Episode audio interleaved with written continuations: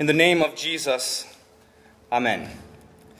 Most people recognize the parable today as the prodigal son, but a better name for this parable might be the forgiving father. Because you'll see that the emphasis in this parable is not on the life of the son or sons, but on the love of the father and the love that he has for them. And in this parable, you'll learn about the three conditions of life without the gospel, the three ways to live your life without the Father's love. The first way to live your life without the gospel is to live like the younger son. The younger son asks for his inheritance from the father. And uh, so basically, in other words, he's saying, Look, dad, I love you and all, but I kind of wish you were dead already so that I could get all of the stuff you're going to leave me in your will because I have some good ideas of how to spend it. And as shocking as this is, what's more shocking is that the father actually gives it to him. And the father gives his son what he asked for, more than he could ever deserve or earn on his own. And what does the son do? He doesn't invest or save it, he squanders it. He loses it all. He lives among the heathen and the prostitute he gratifies his flesh. He chases every carnal pleasure before him. He lives like a pig, not giving a rip about all the good that his father taught him. And this is the first way to live your life without the gospel, like the younger son. There's a name for this, it's called hedonism. It's the belief that the entire purpose of your life, the goal of your life, is to be happy, and that, that the, the, the goal of life is pleasure. And so without the gospel, people live as if they only had one life. And they do whatever, right? Whatever makes you happy. So they treat God's law as some sort of killjoy nuisance that annoys you when you're trying to have fun in this life. When you think, yeah, marriage is tough business, I'll just shack up with whoever I want. Or kids are a lot of work, they get in the way of living out my dreams and having fun in life and so on and so forth with all of God's Word. You take all the good that God gave you in this short life your spouse, your children, your parents, your neighbor, God's grace, His mercy, His forgiveness and you just squander it. You waste it. You do nothing with it. You use the mouth that God gave you to talk filthy and to gossip about one another. You use your hands to be lazy and to steal. You fill your mind, the mind that God gave you, with evil thoughts of revenge. You take all the good that God gave you and you waste it. We see this all around us, and we're often tempted to leave all the good that God gave us and waste it all. So that's the first condition of life without the gospel. And the second way to live your life is like the younger son again. But this time when he runs out of money. After the son threw away all of his money, he was so hungry that he started to drool after what the pigs would eat and slobber on. Slobber on. And this is what he said to himself. He goes, Look, how many of my father's servants have more than enough, and yet I'm starving? I'll go to my father and say to him, Father, I have sinned against heaven and before you, and am no longer worthy to be called your son. Make me like one of your hired servants. So, this is the second type of life without the gospel living like the son who ran out of money. To live this way is to live in despair. It's despairing of your father's goodness, thinking, now that I've sinned, and now that I've fallen into sin and squandered all that I have, I'm never going to get back what I lost. I'll be a slave to God forever. And that's the best possible scenario that He would accept me as a servant or a slave, but never a son again. And so you try to work a deal out with God. And this is the closest to repentance that a sinner can ever come up with is a bribe. It's the sinner's version of repentance. So you think, look, I've done so much evil, and God won't forgive me for it. I'll have to work for it.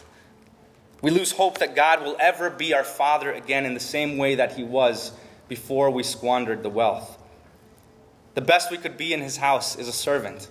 And this happens when we realize the gravity of our sin and we think, look, I really messed up. I really uh, uh, botched it up this time, but I, I promise I'm going to give more to the church. I promise I'll go to church more. I'm going to be nicer to everyone around me. I'm going to tell my family and my wife that I love them. I'm going to go and feed the poor, and that'll maybe help me work some, something back. At least I'll break even.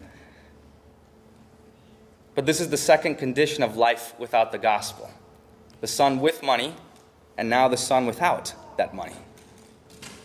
See, when we're in church, the devil tempts us to become bored with this Christian life.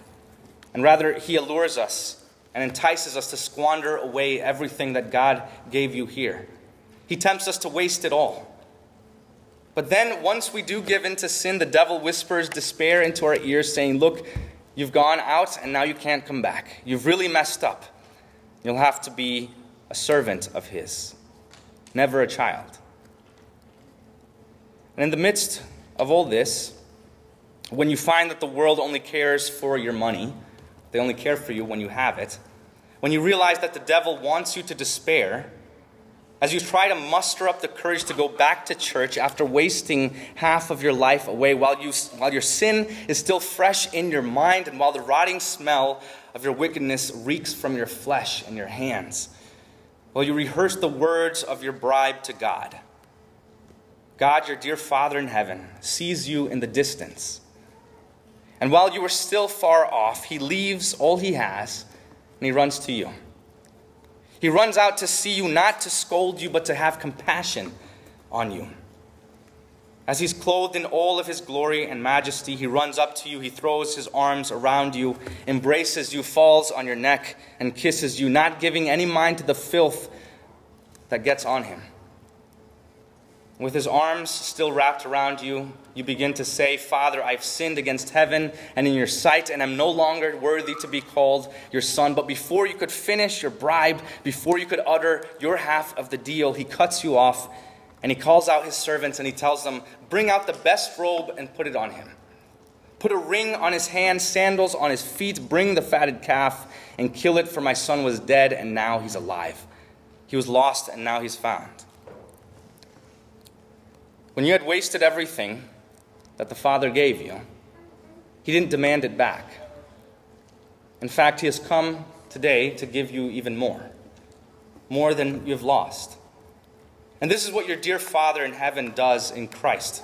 Jesus himself says in John chapter 12 that whoever sees me, he sees him who sent me.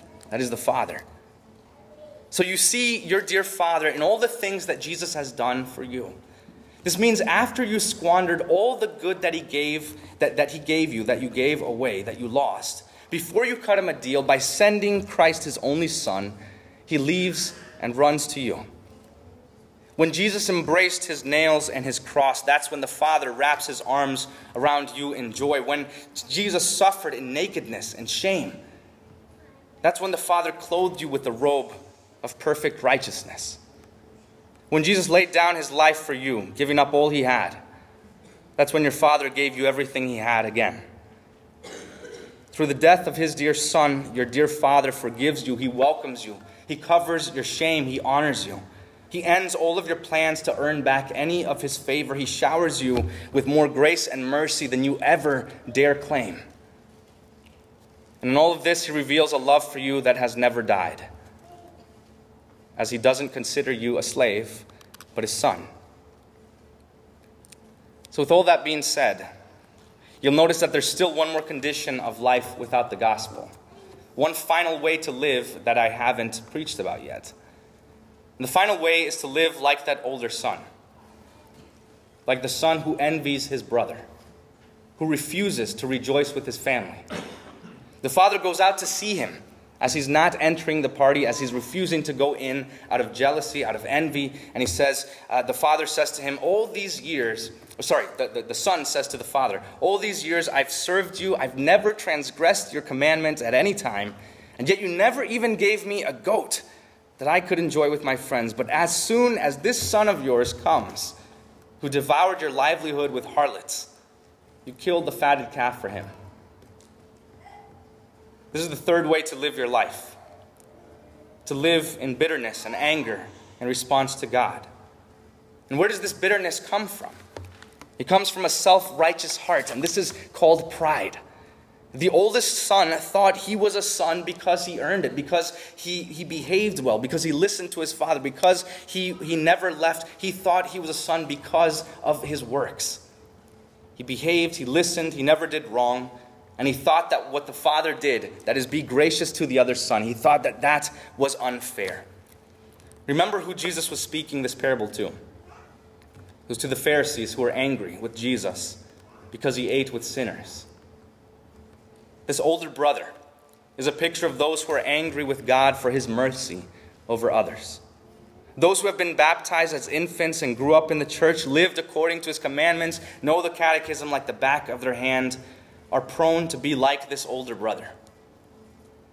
The devil tempts them to envy their brothers and those around them, to be proud of their works, to be proud of never being like the world or never falling into that and looking down on others. They're quick to point out their brother's fault and fail to recognize their own. They get angry when others rejoice without them. They can't stand it when others around them receive any good thing. And they think, look, God, I've been so good. I've come to church so much, and you're treating me in this way unfairly. You're treating the outcast and those who have, who have fallen away and now come back. You treat them better than you treat me. And I've never gotten this type of treatment or this joy. And yet, while you stand outside of the church refusing to come in because you think the church is filled with hypocrites and sinners, while your self righteous pride pours out from your mouth, your dear Father in heaven leaves the party to find you. And he says, My son, you have always been with me. All that is mine is yours. It was right that we should rejoice and be glad, for your brother was dead and is alive again, was lost and is found. So, here in this text, in this parable, you learn the three conditions of life without the gospel. That's hedonism, right? Squandering all things just to make yourself happy, spending it on, on pleasure. Also, despair, thinking that you could never become a son of God again. And pride, thinking that you've earned your way to be his son, that you've earned his love for you. But learn today that no matter what life you live, or what condition you find yourself in in this moment, no matter how many times you've gone back and forth between pride and despair and squandering what God has given you, the one thing that hasn't changed is your dear Father in heaven. You have a Father who doesn't wait idly by, but watches for you, who joyfully gives all that He has to you who runs out to hug you, who leaves the party to bring you back. You have a Father who has been good to you since before the foundation of the world. So, no matter what life you've lived, no matter how angry you are at others because of your own righteousness, no matter how deep in despair you find yourself, no matter how much of your life you've wasted, repent and rejoice because God has prepared for you a feast of His forgiveness here today. Rejoice because He has slaughtered His only begotten Son in joy of finding you. Come and rejoice that your dear Father has found you who were lost. Those who were lost in pride or despair or in the cares of this life. You have a God who gives you more than you can spend. Your dear Father in heaven gives you more joy than this world can ever give, and He fills you with greater and better things. You have a God who is more willing to forgive you than you are to repent, more ready to give you everything than you are to ask for it. And this is your God, your Father, and you are his sons. So no matter what you've done, today he wraps his arms around you and forgives you all of your sin as he calls you his dear son. Hear the words of the hymn, Dear Christians, One and All Rejoice. Uh, verse 5. God said to his beloved Son, It's time to have compassion. Then go, bright jewel of my crown, and bring to all salvation. From sin and sorrow, set them free. Slay bitter death for them that they may live with you forever. The Son obeyed his Father's will, was born of Virgin Mother. And God's good pleasure to fulfill, he came to be my brother. His royal power disguised he bore, a servant's form like mine he wore, to lead the devil captive. Amen. The peace of God, which surpasses all understanding, guard your hearts and your minds in Christ Jesus our Lord. Amen.